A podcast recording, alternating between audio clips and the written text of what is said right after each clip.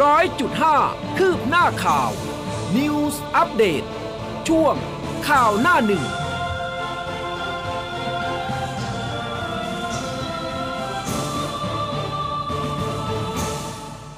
อรุณสวัสดิ์คุณผู้ฟังค่ะต้อนรับเข้าสู่เช้าวันพุธนะคะ 27 เมษายน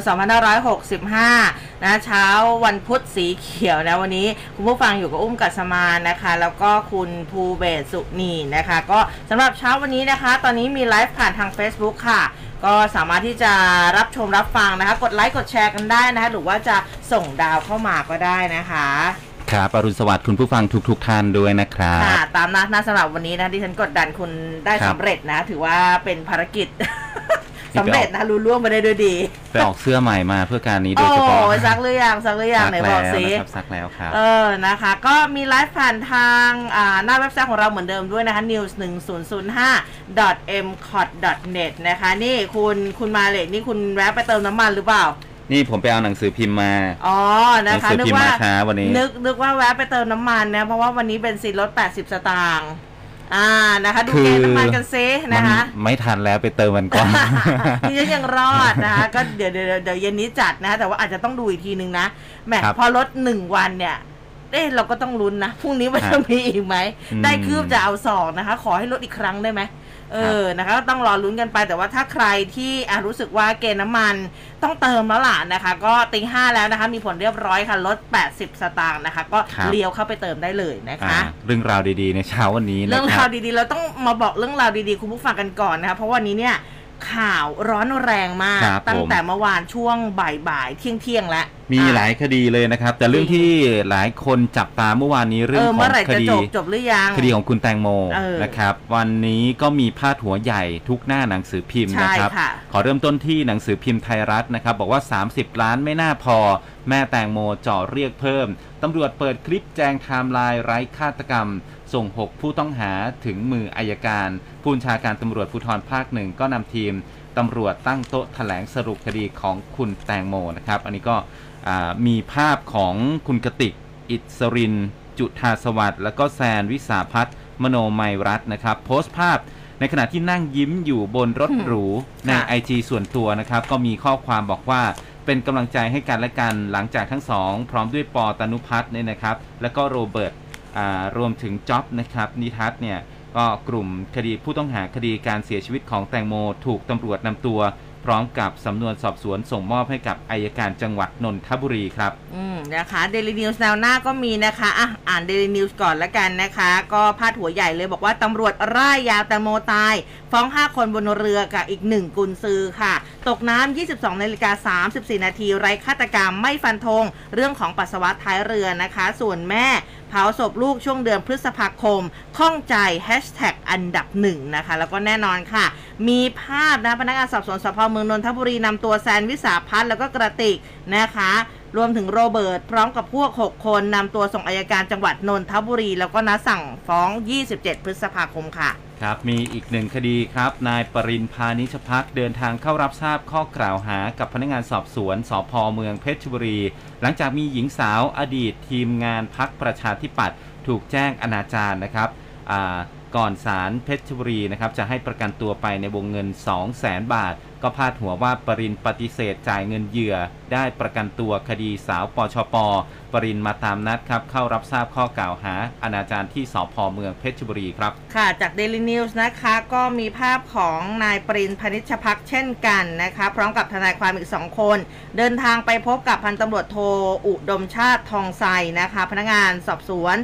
พเมืองเพชรบุรีเพื่อรับทราบข้อกล่าวหา แล้วก็ให้การปฏิเสธในคดีกระทำอนาจารต่อผู้อื่นนะคะ มีพาดหัวสั้นๆ ไว้บอกว่าปรินขึ้นโรงพักอีกคดีกระทำอนาจารฝากค้างปฏิเสธประกัน2 0 0 0 0 0ค่ะครับอีกหนึ่งคดีครับคาหนังคาเขาตำรวจนะครับซ้อนแผนรวบนางสาว พัทรพิชชาอัมภัยประสิทธิ์ครับเป็นนายกอบตคลองกิวอำเภอบ้านบึงจังหวัดชนบุรี แล้วก็นายทรงวุฒิน้อยบัวงามรองนายก รีดเงินค่าใบอนุญาตขุดดิน แล้วก็ถมดิน 1 0 0 0 0แสนบาทคาห้องทำงานนะครับพาดหัวบอกว่าจับนายกอบตสาว เงินคามือห้องทำงานครับรีด1 0 0 0 0แสนเป็นค่าขุดดิน รองคู่หูก็โดนรวบด้วยครับ อันนี้ก็เป็นการรวบแบบคาหนังคาเขาเลยครับ ค่ะ พาณิชย์เบรกสินค้า 18 รายการนะคะค้านลอยตัวดีเซลค่ะเยียวยา 10 ล้านคนค่ะ ครับ มีเรื่องของกองสลากนะครับ ค้นกองสลากพลัสอีกนะครับ ยึดลอตเตอรี่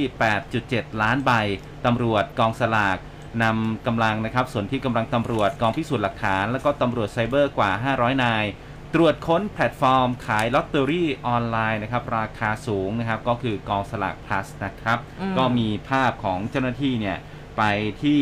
อ่าไปตรวจค้นกองสลากพลัสอันนี้เป็นรอบที่ 2 นะครับ ยึดลอตเตอรี่ งวดประจำวันที่ 16 เมษายน 65 รวม 8.7 ล้านฉบับไปตรวจหาความผิดครับ ค่ะ Daily News ก็มีเรื่องนี้เช่นกันนะ บอกว่าค้น 14 แพลตฟอร์มหวยอลเวง 33 จุดทั่วประเทศ พื้นที่ 12 จังหวัด ค้าขายออนไลน์ ปิดบังบาร์โค้ดนะคะ แล้วก็มีภาพพลตำรวจเอกรอยอิงคภัยโรธรองผบตรพลตำรวจโทสุรเชษฐ์หักพาน ผู้ช่วยผบตรปิดล้อมค่ะตรวจค้น 33 จุดทั่วประเทศ 12 จังหวัดนะคะเพื่อรวบรวมพยานหลักฐานเอาผิดบริษัทจัดทำหรือเปิดให้บริการแพลตฟอร์มเสนอขายสลากกินแบ่งรัฐบาลในระบบแพลตฟอร์มของตนเอง และมีการแทรกแซงกลไกราคาจนทำให้ราคาสลากกินแบ่งรัฐบาล มีมูลค่าสูงกว่าที่กฎหมายกำหนดค่ะครับประเด็นสุดท้ายจากไทยรัฐนะครับ ดับแล้ว 39 รายเด็กต่ำกว่า 5 ขวบครับบางคนแข็งแรงหมอยงชี้กังวลขอช่วยให้พ้นไวรัสนะครับ หมอยงเผยมีเด็กเสียชีวิต จากโอมิครอนมากถึง 51 ราย มี 39 รายที่ยังเป็นเด็กเล็กอายุน้อยกว่า 5 ปีครับ อืมนะคะก็อะคุณผู้ฟังนี่กระทักทายกันมาส่วนใหญ่บ่นว่าร้อนอืมช่วงนี้ร้อนนะคะ แล้วแถมวันนี้เนี่ยเป็นวันที่อ่าพระอาทิตย์ตั้งฉากนะครับเออนะคะเป็นเป็นวันที่พระอาทิตย์ตั้งฉาก เป็นวันที่เราเตรียมไร้เงาครั้งแรกกับปรากฏการณ์นี้ด้วยนะไรคะเงาหมายความว่า เราจะไม่มีเงาเพราะว่าดวงอาทิตย์มันจะตั้งตรงกับหัวแล้วเป้งเลยนะคะ อืมซึ่งเพจ Facebook ของสถาบันวิจัยดาราศาสตร์แห่งชาติก็ บอกว่าวันนี้นะคะ 27 ฮะ เมษายน ชาวกรุงเทพเตรียมไร้เงานะคะ ครั้งแรกเลยของปีนี้ ดวงอาทิตย์ตั้งฉากกับกรุงเทพมหานครครั้งแรกของปีเวลาประมาณเที่ยง 16 นาที ครับ ใครอยากจะรู้ว่าไร้หรือไม่ไร้เนี่ยนะคะ ไร้เงาไหมคือเที่ยง 16 ต้องไปยืนตากแดดนะ อ่าแต่จะเป็นลมได้ เที่ยง16นาทีเที่ใช่ยงไหม16นาทีใช่อะค่ะเดี๋ยวไปลองดูคุณอะคุณตั้งเวลาไว้เลยนะคะ แล้วบอกดิฉันด้วยบอกว่าหากยืนกลางแดดในวันและเวลาดังกล่าวเงาของร่างกายจะตกอยู่ใต้เท้าพอดีอืมไม่เฉียงไปด้านใดด้านหนึ่ง ดูเสมือนว่าเราเนี่ยไร้เงาเป็นคนที่ไม่มีเงาอ๋อทั้งนี้นะคะคืออาจจะไม่ใช่วันที่ร้อนที่สุดเนื่องจากอยู่ขึ้นอยู่กับปัจจัยอื่นร่วมด้วยฮะทั้งนี้ดวงอาทิตย์จะโคจรตั้งฉากกับพื้นที่ขึ้นไปทางเหนือเรื่อยๆ จนตั้งฉากกับพื้นที่เหนือสุดของประเทศไทยที่แม่สายเชียงราย ในวันที่ 22 พฤษภาคมอืมมเออเพราะว่าจริงๆเอาแน่กับอากาศไม่ได้เมื่อวานนี้แค่10%สำหรับกรุงเทพ โอ้โห ตกลงมานี่ คือ10%จริงเหรอบางทีก็งงอยู่เหมือนกันหรือว่า10%นี่มาแค่เรา เออ ไม่รู้เหมือนกันนะหลายพื้นที่นะคุณผู้ฟังนะเป็นอย่างไรกันบ้างบอกกล่าวเรามาได้นะคะ แต่ที่ร้อนมากๆเลยเมื่อวานนี้คือที่อำเภอเถินจังหวัดลำปางเป็นยังไงเท่าไหทะร่ลุ41.5 Oh อง my ศา God เซลเซียสนะครับโอ้ยังไหวกันอยู่ไหมนะคะก็สำหรับถือว่าชาวอำเภอเถินลำปางนี่ร้อนมากนะครับ ตอนนี้ รองเออลงมาเนี่ยเห็นจะเป็นทางด้านของอำเภอโกสุมพิสัยอืมอะกำนันสุรพลว่ายังไงร้อนไหมเมื่อวานนี้ คุณจังหวัดมหาสารคามเนี่ยร้อนอันดับ2ของประเทศเลยนะครับเมื่อค่ะวานนี้รองลงมาอีกก็คืออำเภอเมืองนครสวรรค์นะครับโอ้ 39.5 องศา แล้วก็ อำเภอเมืองปราจีนบุรี 38.1 องศาเซลเซียสครับอ่านี่คุณวิชัยบอกอุบลราชธานีร้อนมาสามวันแล้วนะคะฮะเออนะคะ ก็หลาย ๆ คนนะคะ ไม่ค่อยสบายกันด้วยรักษาสุขภาพกันด้วยนะสำหรับในช่วงนี้ครับผมอะมาที่ประเด็นที่โอ้โหเรียกได้ว่าหลังจากที่พวกเราเนี่ยตามข่าวกันมา 2 เดือนกว่าฮะมีความคิดเห็นกันอย่างไร เมื่อวานนี้มีใครได้เห็นบ้างสำหรับคลิปวิดีโอที่ตำรวจภูธรภาคหนึ่งนำมาเผยแพร่ประกอบแถลงคดีสรุปของคุณแตังโมอืมบางคนนก็เพ่งแล้วเพ่งอีกไหนตำรวจบอกชัดทำไมฉันเห็นไม่ชัด อ่าฮะ เราก็อยากจะแบบไปขยายดู เอ้ยเนี่ยมันคือแบบว่าวัตถุแบบว่าเดี๋ยวเดี๋ยวก็หายไป เราก็มองไม่เห็นนะ อืม แต่ตำรวจเขาเห็นไงเขาบอกว่าเขาเห็น ฮะ เออเมื่อวานนี้คือแฮชแท็กขึ้นอันดับหนึ่งไปเลยก็คือแฮชแท็กแตงโมต้องได้รับความยุติธรรม ครับผมเออตั้งแต่ช่วงเที่ยงเลยพอนะ พอดูไทม์ไลน์ออกมาที่ตำรวจเอามาชี้แจงเนี่ย เอก็อ มีประเด็นที่หาย หายสงสัยอยู่หลายประอะเด็นก็มีบ้างมีทั้งหายสงสัยมีทั้งแบบ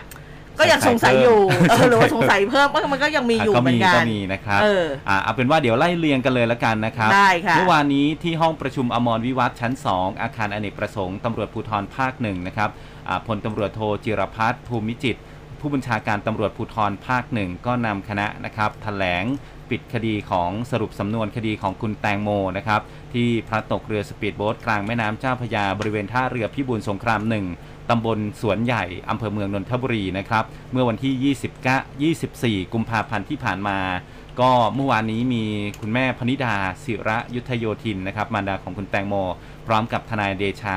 มาร่วมฟังการถแถลงข่าวด้วยนะครับผู้สื่อข่าวก็รายงานว่าในห้องประชุมเนี่ยเขาจัดเตรียมเก้าอี้ไว้สำหรับสื่อมวลชน ที่มารอฟังการแถลงข่าว รวมถึงตำรวจฝ่ายอำนวยการตำรวจภูธรภาคหนึ่งแล้วก็เจ้าหน้าที่เนี่ยเขาก็มีการนำจอ LED ขนาดใหญ่เนี่ยมาติดตั้งไว้ 2 จอบริเวณฝั่งซ้ายแล้วก็ฝั่งขวา เพื่อให้สื่อมวลชนได้รับชมพร้อมกัน ในขณะที่บรรยายเหตุการณ์ต่างๆนะครับนอกจากนี้ก็มีแผ่นไวนิลอินโฟกราฟิกนะครับที่แสดงข้อมูลของพยานบุคคล พยานเอกสาร พยานวัตถุ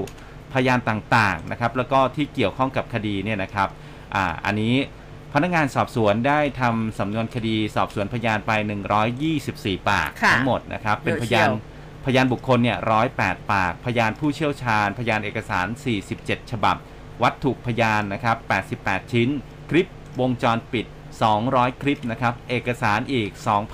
2,249 แผ่นเออนะฮะ อ่าทีนี้ทางด้านของพลตำรวจตรีไพศาลท่านบอกว่าจากพยานหลักฐาน ดำเนินคดีทั้ง 5 คนบนเรือนะครับ และก็ผู้ที่ให้คำปรึกษารวม 6 คน โดยสั่งฟ้องผู้ต้องหาทั้งหมดดังนี้ครับ นายตนุพัฒน์เลิศทวีวิทย์ หรือว่าไฮโซปอจำนวน 6 ข้อหา ได้แก่ประมาทเป็นเหตุให้ผู้อื่นถึงแก่ความตาย ขับเรือโดยไม่มีใบอนุญาต ใช้เรือที่มีใบอนุญาตสิ้นอายุ ไม่ติดชื่อเรือเป็นอักษรภาษาไทย และก็ฝรั่งที่หัวเรือ ทิ้งสิ่งของหรือว่าปฏิกูลลงแม่น้ำและให้การเท็จครับ ข้ออคนที่ 2 คือนายไพบูลย์ตรีการจนานันหรือว่าโรเบิร์ตอันนี้ได้ 4 ข้อหานะครับ คือประมาทเป็นเหตุให้ผู้อื่นถึงแก่ความตาย ขับเรือโดยไม่มีใบอนุญาต ใช้เรือที่ใบอนุญาตสิ้นอายุ ทิ้งสิ่งของปฏิกูลลงแม่น้ำนะครับ และก็ 3 ครับ นายวิสาพัฒน์มโนมัยรัตน์หรือว่าแซน 1 ข้อหาคือประมาทเป็นเหตุให้ผู้อื่นถึงแก่ความตาย 4. นิทัศน์กีรติสุดทธิสาธรหรือจ็อบนะครับสองข้อหา คือทำลายหลักฐานแล้วก็ทิ้งสิ่งปฏิกูลลงแม่น้ำและ 5 ครับ อิสรินจุธาสุขสวัสดิ์หรือกติก 1 ข้อหาคือให้การเท็จและก็ทำลายหลักฐานนะครับอืมและพลตำรวจโทไพศาลยังบอกอีกว่าคนที่ 6 คือนายพีม หรือว่าเอ็มธรรมะอ่าธีระศรีนะครับ ผู้ให้คำปรึกษาแก่ 5 คนบนเรือเนี่ยก็ถูกแจ้งข้อหา 2 ข้อหา คือเป็นผู้ใช้ให้ผู้อื่นแจ้งความอันเป็นเท็จ และก็ทำลายหลักฐาน โดยพนักงานสอบสวนมีความเห็นสั่งฟ้องผู้ต้องหาทั้ง 6 ราย ทุกข้อหา อืม ส่วนประเด็นคำให้การว่าปัสสาวะพนักงานสอบสวนรวบรวมคำให้การไว้ทั้งหมด ซึ่งมีการพิสูจน์แล้วนะครับว่ามีการปัสสาวะหรือไม่ส่วนรายละเอียดคำให้การอยู่ในสำนวน โดยทางตำรวจภูธรภาคหนึ่งยินดีรับฟังทุกความเห็น และยินดีนำพยานหลักฐานที่มีประโยชน์เข้าสำนวน แต่กรณีที่มีบุคคลสร้างข่าวให้กระแสสังคมไขว้เขวเนี่ยอืมอันนี้ก็จะนำมาพิจารณาดำเนินคดีกันต่อไปนะครับ อะ นะทีนี้มาดูทางคุณแม่กันบ้างแน่นอนอ่า พอแถลงเสร็จปุ๊บเนี่ยผู้สื่อข่าวกรูกันไปหาคุณแม่เลยทีเดียว ตอนแรกก็คือคุณแม่ก็นั่งอยู่ข้างหน้านั่นแหละกับทนายอืมเดชา แต่ว่าสักพักหนึ่งก็ต้องจัดโต๊ะนะ เพราะว่าคนเยอะเหลือเกินสื่อเยอะเหลือเกินนะคะ ซึ่งทางคุณแม่ของคุณตังโมก็บอกว่า ก็พอใจการแถลงอ่าสรุปสำนวนการสอบสวนนะในคดีการเสียชีวิตของลูกสาว แต่ว่าก็ยอมรับคุณแม่บอกว่ายอมรับว่ายังมีหลายประเด็นที่ยังคงติดใจสงสัยนะคะ ซึ่งการตั้งข้อกล่าวหาของผู้ที่อยู่บนเรือ แล้วก็ผู้ที่เกี่ยวข้องจำนวน6ราย อันนี้ก็เป็นไปตามพยานหลักฐานก็ที่เจ้าหน้าที่ตำรวจเขาสามารถรวบรวมได้ ส่วนรายละเอียดเชิงลึกกว่านี้อะคุณแม่บอกว่าอันนี้ต้องรอดูในชั้นพนักงานอายการต่อไป แล้วก็บอกว่าตอนนี้ได้ดำเนินการฟ้องร้อง ผู้ที่ออกมาให้ความเห็นทางสื่อโซเชียลแล้วนะอืมทำให้คุณแม่เสียหายแล้วเกับ10 รายนะคะแล้วก็คาดว่าจะมีการฟ้องร้องมากกว่านี้ เพราะยังมีการให้ความเห็นกันไม่หยุดไม่หย่อนนะคะฮะส่วนการเรียกค่าสินใหม่ทดแทนจากกลุ่มผู้ต้องหา คุณแม่บอกว่า อันนี้จะต้องรอให้ขั้นตอนของอายการเสร็จสิ้นก่อน ตอนนี้ยังไม่ได้คิด ซึ่งก่อนหน้านี้ที่เคยบอกไว้ประมาณ 30ล้านเนี่ยเป็นเรื่องสมมตินะสมมตินะสมมตินะคะซึ่งตอนนี้อาจจะมากกว่านั้นแล้วล่ะ แล้วก็ฝากถึงแฟนคลับที่ยังค้างคาใจเกี่ยวกับเรื่องนี้ ให้รอนะคะรอความชัดเจนจากอายการ เพราะว่าเจ้าหน้าที่ตำรวจก็ได้ทำหน้าที่ในส่วนที่รับผิดชอบแล้ว เพราะอายการยังสามารถขอหลักฐานเพิ่ม แล้วก็สั่งคดีใหม่ได้ครับนะอันนี้เป็นในส่วนของคุณแม่นะที่ผู้สื่อข่าวครับเข้าไปถามมานะคะคือว่าแต่ว่าในคลิปเนี่ยที่ตำรวจเปิดให้ดูก็คือเวลาที่คุณแตงโมน่าจะตกเรือไปเนี่ยนะครับ เออก็คือเวลาประมาณ4ี่ทุ่มสานาที อืม 10 วินาที ส่วนประเด็นบาดแผลนะครับ ทั้งหมดเนี่ยมี 26 บาดแผลก็เป็น 10 กลุ่มนะครับแบ่งเป็น 10 กลุ่ม ซึ่งจากการชนสูตรร่างของคุณแตงโมไม่พบสารเสพติด แล้วก็ยามอมเมาแต่อย่างใด โดยแพทย์ที่ชนสูตรก็วินิจฉัยสาเหตุการเสียชีวิตว่า แตงโมเสียชีวิตจากการขาดอากาศหายใจจากการจมน้ำนะครับอืมโอ้เมื่อวานนี้พอเขาสรุปออกมาแบบนี้จะบอกว่าคนบันเทิงอืมโอ้โหโพสต์เฟซกันแบบว่าพรึบพรับเลยฮะบางคนก็แบบว่าโพสต์เป็นแบบสีดำเห็นเอ่อว่าจะมีการชาปนกิจหรือเปล่า ใช่อ่าใช่ชาปนกิจนะคะในเดือนพฤษภาคมนะครับใช่เพราะว่าเมื่อวานนี้ก็มีอ่ามีคลิปวิดีโอมีมีภาพข่าวของทางสุริยาหีบศพที่อ่าเขาทำ หีบศพของทางคุณตังโมที่ถูกอืมสั่งทำเป็นพิเศษนะครับอ่าก็มีลวดลายออกมาเรียบร้อยนะคะครับส่วนความคืบหน้าของคดีเนี่ยทางด้านสำนักงานอายการอ่าจังหว่ายัวัดงไงนนทบุรีนายธีรนนท์ไหวดีครับ อธิบดีอายการภาคหนึ่งนายอิทธิพรแก้วทิพย์อายการ อธิบดีอายการสำนักงานคดีอาญาในฐานะโฆษกสำนักงานอายการสูงสุดนายประยุทธ์เพชรคุณนะครับเพชรคุณอ่าเพชรคุณรองอธิบดีอายการสำนักงานคดีพิเศษ ในฐานะรองโฆษกสำนักงานอายการสูงสุด และก็นางสาวสุภาพรนิปปววิทย์นะครับอายการจังหวัดนนทบุรีก็ร่วมกันแถลงข่าว กรณีที่อ่าทางสำนักงานอายการจังหวัดนนทบุรี รับสำนวนคดีการเสียชีวิตของคุณแตงโมมานะครับ ก็มีจำนวนทั้งหมดเนี่ยห้าลังพร้อมกับอืม6ผู้ต้องหา โดยส่งให้อายการจังหวัดนนทบุรี ที่มีนายธีรนนท์ไหวดีนะครับอายการอธิบดีอายการภาคหนึ่งแล้วก็ นายอิทธิพรแก้วทิพย์อธิบดีอายการสำนักงานคดีอาญาในฐานะโฆษกของสำนักงานอายการเนี่ยรวมถึงนายประยุทธ์เพชรคุณนะครับรองอธิบดีอายการสำนักงานพิเศษ แล้วก็รองโฆษกสำนักงานอายการสูงสุดนะครับร่วมกันมอบรับมอบในการสอบสวนด้วยนะครับซึ่งนายอิทธิพรบอกว่าคดีนี้เนี่ยเป็นคดีสำคัญ เนื่องจากว่าผู้เสียชีวิตเป็นบุคคลสาธารณะประกอบกับประชาชนแล้วก็สังคม รวมถึงสื่อมวลชนก็ ให้ความสนใจติดตามคดีนี้สำหรับผู้ต้องหาทั้ง 6 คนไม่ได้ถูกควบคุมตัวในชั้นศาลนะครับ เนื่องจากว่าได้รับการอนุญาตให้ปล่อยตัวชั่วคราว ซึ่งพนักงานสอบสวนนำตัวผู้ต้องหาทั้ง 6 คนไปให้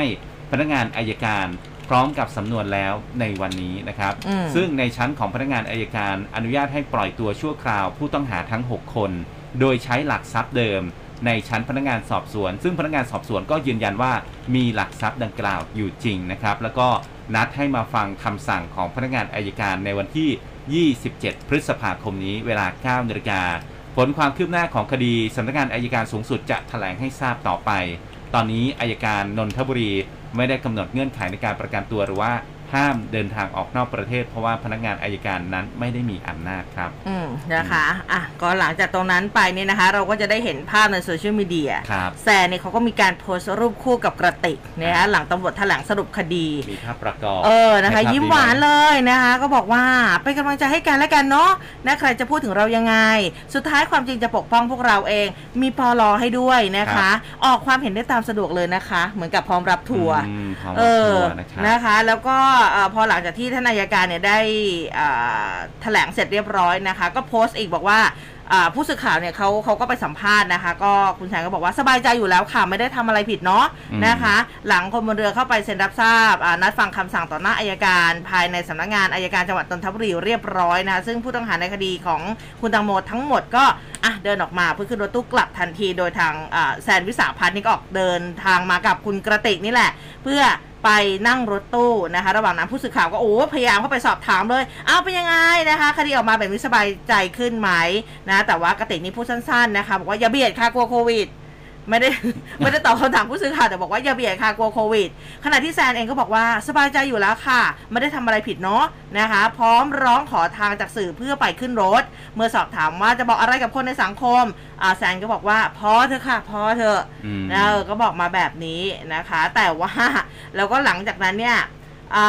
าทางบชพหนึ่งเนี่ยนะคะพลตำรวจโทจิรพัฒน์ภูมิจิตรนะคะ ท่านก็อ่า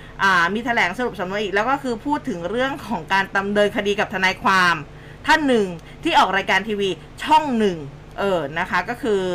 มอบอำนาจให้ผู้กำกับสพเมืองนนทบุรีไปร้องทุกข์ต่อพนักงานสอบสวน ที่สนทองหล่อในข้อหาดูหมิ่นเจ้าพนักงาน แล้วก็หมิ่นประมาทผู้อื่นด้วยการโฆษณาเป็นที่เรียบร้อย อืมครับ นะคะ มาอีกหนึ่งคดีครับ คดีของคุณปรินนะครับ โอ้เหนื่อยเหลือเกินหลายคดีแล้วเนี่ย ฮะอดีตรองหัวหน้าพักคนดังนะครับ ก็ได้รับการประกันตัวอีกคดีวางอ่าเงินสด 2 0 0แสนขอปล่อยตัวชั่วคราวนะครับ ค่ะเมื่อวานนี้ไล่เลียงเหตุการณ์มาตั้งแต่ 9 โมงเช้านะครับ อะได้ที่เลยสค่ะพเมืองเพชรบุรี จังหวัดเพชรบุรี ค่ะมีอะไรนายคะปรินพานิชพักอดีตรองหัวหน้าพักประชาธิปัตย์ก็เดินทางไปพร้อมกับทนายอีก 2 คนไปรับทราบข้อกล่าวหา ในคดีกระทำอนาจารต่อผู้อื่น หลังจากมีผู้เสียหายเป็นหญิงสาวชาวจังหวัดราชบุรีอืมอดีตทีมงานพักการเมืองพักหนึ่งนะครับ ซึ่งอ้างว่าถูกกระทำอนาจารในพื้นที่จังหวัดเพชรบุรี ในช่วงที่เป็นวันจัดงานเลี้ยงพักนะครับ โดยเหตุดังกล่าวเกิดขึ้นปี 63 และผู้เสียหายก็เข้าแจ้งความไว้เมื่อวันที่ 16 เมษายน ปี 65 โดยนายปรินก็เข้าพบพลพันตำรวจโทอุดมชาติทองไซนะครับพนักงานสอบสวนเจ้าของคดีที่รับทราบข้อกล่าวหา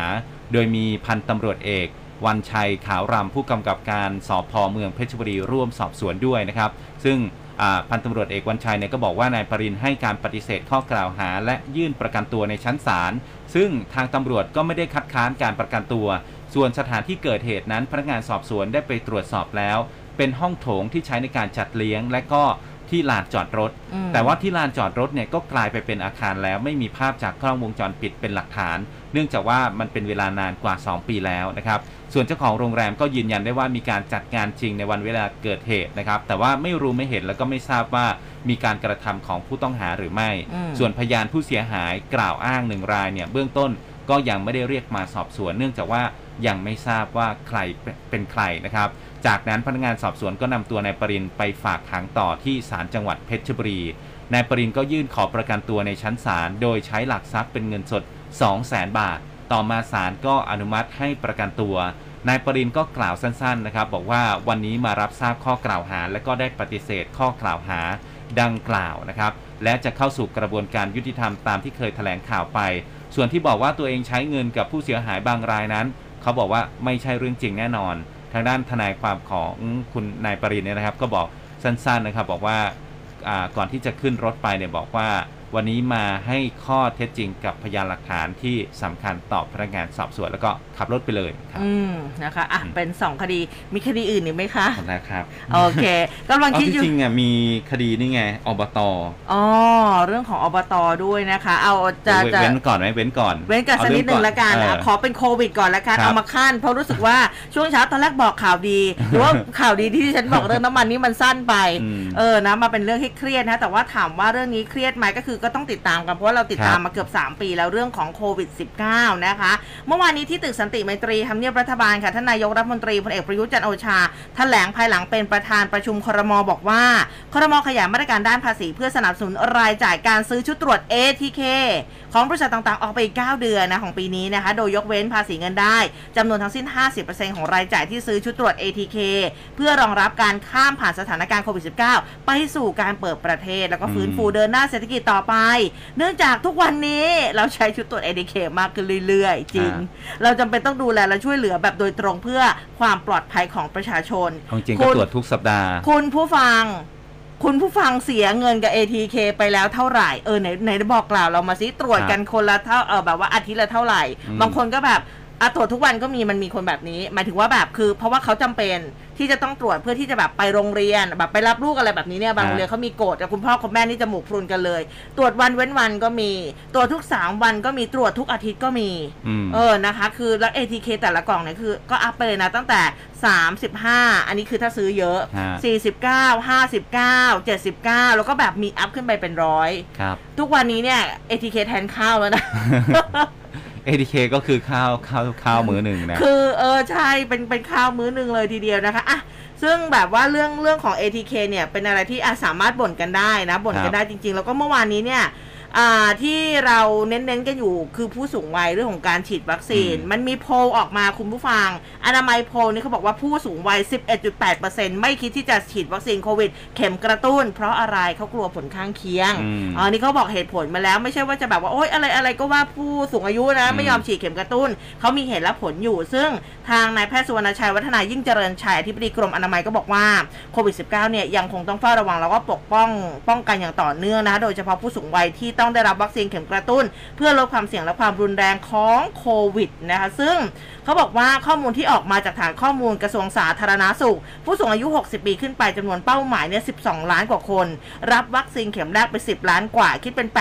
84%เข็มที่ 2 10 ล้านกว่าคนเช่นกันคิดเป็น 79.6%และเข็มที่ 3 อันนี้น้อยลงมาเลย 5 ล้านกว่าคนคิดเป็น 39.4%เท่านั้น ขณะที่ผลการสำรวจอนามัยโพลนะคะเรื่องพฤติกรรมการป้องกันโรคแล้วก็ความกังวลต่อการฉีดวัคซีนของลุ่มผู้สูงอายุระหว่าง 1-21 เมษายนที่ผ่านมาพบว่า ผู้สูงอายุ 60 ปีขึ้นไปได้รับวัคซีนและฉีดวัคซีนเข็มกระตุ้นให้ครบแล้ว 88.2%แต่ก็ยังคงมีผู้สูงอายุที่ยังไม่แน่ใจที่จะฉีดวัคซีนไหมหรือคิดว่าจะไม่ฉีดวัคซีนเข็มกระตุ้นอีก 11.8%แล้วก็สาเหตุที่ทำให้ผู้สูงอายุฉีดวัคซีนไม่ครบ หรือว่ายังไม่ได้ฉีดวัคซีนก็คือ ท่านกลัวค่ะ อืมกลัวผลข้างเคียงจากการฉีดวัคซีน ครับ37.99%นะ รองลงมาท่านคิดว่าฉีดวัคซีน 1 เข็ม 2 เข็มพอแล้ว อืมก็ฉีดแล้วไง อยากครัให้บฉีดก็ไปฉีดแล้วนะคะ 19.44%แล้วก็อยากจะศึกษาข้อมูลให้แน่ใจก่อนฉีด 10.51% คุณหมอก็เลยบอกว่าขอให้บุตรหลานเนี่ยนะ พาผู้สูงอายุไปฉีดวัคซีนให้ครบ 3 เข็มนะคะ เพื่อป้องกันอาการรุนแรงแล้วก็เสียชีวิตถ้าติดครับเชื้อ ซึ่งการฉีดวัคซีน 3 เข็มเนี่ยป้องกันการติดเชื้อได้ 34ถึง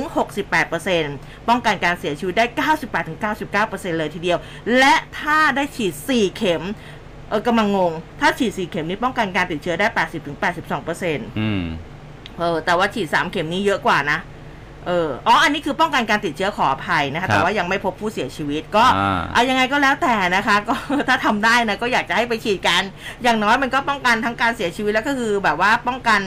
การติดเชื้อได้อ่าเออ นะคือคะอยากจะบอกคุณหมอว่าลูกหลานนี่ไม่ได้มีปัญหานะบางที จริงปัญหาอยู่ที่พูดยากนะท่านท่านไม่ยอมไปฉีดนะครับเออก็อย่างพูดเหตุผลยากที่คุณอุ้ม เล่ามาเมื่อแต่สักคถามรู่ว่าเนี่ยเข้าใจนะท่านครับเหล่านั้นไหมดิฉันเข้าใจนะอ่าก็ช่วยกันดูแล เพราะว่าแบบนคบางทีข่าวออกเยอะ แล้วก็แบบบางทีเราเสนอแบบนักวิชาการนั่นนู่นนี่บอก คือนักวิชาการอะไม่เท่าไหร่ความรู้แต่ป็นก็เยอะป็นไงข่าวเกี่ยวกับคนที่แบบเสียชีวิตมีผลข้างเคียงมีเอฟเฟกต์อะไรต่างๆ เออก็ก็เป็นเรื่องที่อามีสิทธิ์กลัวได้แหละนะครับอย่าว่าแต่ท่านเลยพวกเราช่วงแรกอะ่ะ เราก็กลัวก็กลัวเหมือนกันเออนะครับ อะแต่ฉีดแล้วก็ไม่เป็นไรยังแข็งแรงดีอยู่นะและครับอ้วนท้วนวนสมบูรณ์ค่ะฮะไม่ได้มีผลกระทบแค่ผู้สูงอายุเท่านั้นนะครับค่ะสำหรับโควิด -19 แต่ว่าเด็กๆ โดยเฉพาะเด็กเล็กเนี่ยตอนนี้ยอดอาเสียชีวิตก็เริ่มสูงขึ้นนะครับอืมศาสตราจารย์นายแพทย์ยง ภู่วรวรรณหัวหน้าศูนย์เชี่ยวชาญเฉพาะทางด้านไวรัสวิทยาคลินิก คณะแพทยศาสตร์จุฬาลงกรณ์มหาวิทยาลัยนะครับ ก็โพสต์ Facebook บอกว่าโควิด -19 ในเด็กเนี่ยความรุนแรงของโรคจะน้อยกว่าผู้ที่มีอายุมาก โดยเฉพาะผู้สูงอายุ เช่นเดียวกันกับไข้หวัดใหญ่อืมความรุนแรงในเด็กมักจะเป็นเด็กเล็ก โดยเฉพาะอายุน้อยกว่า 5 ปี หลังการระบาดของสายพันธุ์โอมิครอนตั้งแต่ต้นเดือนมกราคมเป็นต้นมาข้อมูลเบื้องต้นของกระทรวงสาธารณสุขเนี่ยเขาพบว่ามีเด็กเสียชีวิต 51 รายอืมพบว่า 39 รายอายุน้อยกว่า 5 ปี ส่วนอายุ 5 ปีขึ้นไปมีเพียง 12 ราย ในจำนวนนี้นะครับเด็กปกติไม่มีโรคประจำตัว แล้วก็เสียชีวิตส่วนใหญ่ก็จะเป็นเด็กเล็กนะฮะอันนี้มีลงวงเล็บมาด้วยบอกว่า ถึงแม้จะน้อยกว่าเด็กที่มีโรคประจำตัว แต่ที่รายงานเบื้องต้นไปนะครับในเด็กเล็กอายุน้อยกว่า5ถึง29 รายเนี่ยอะที่อายุน้อยกว่า 5 ปีจำนวน 29 ราย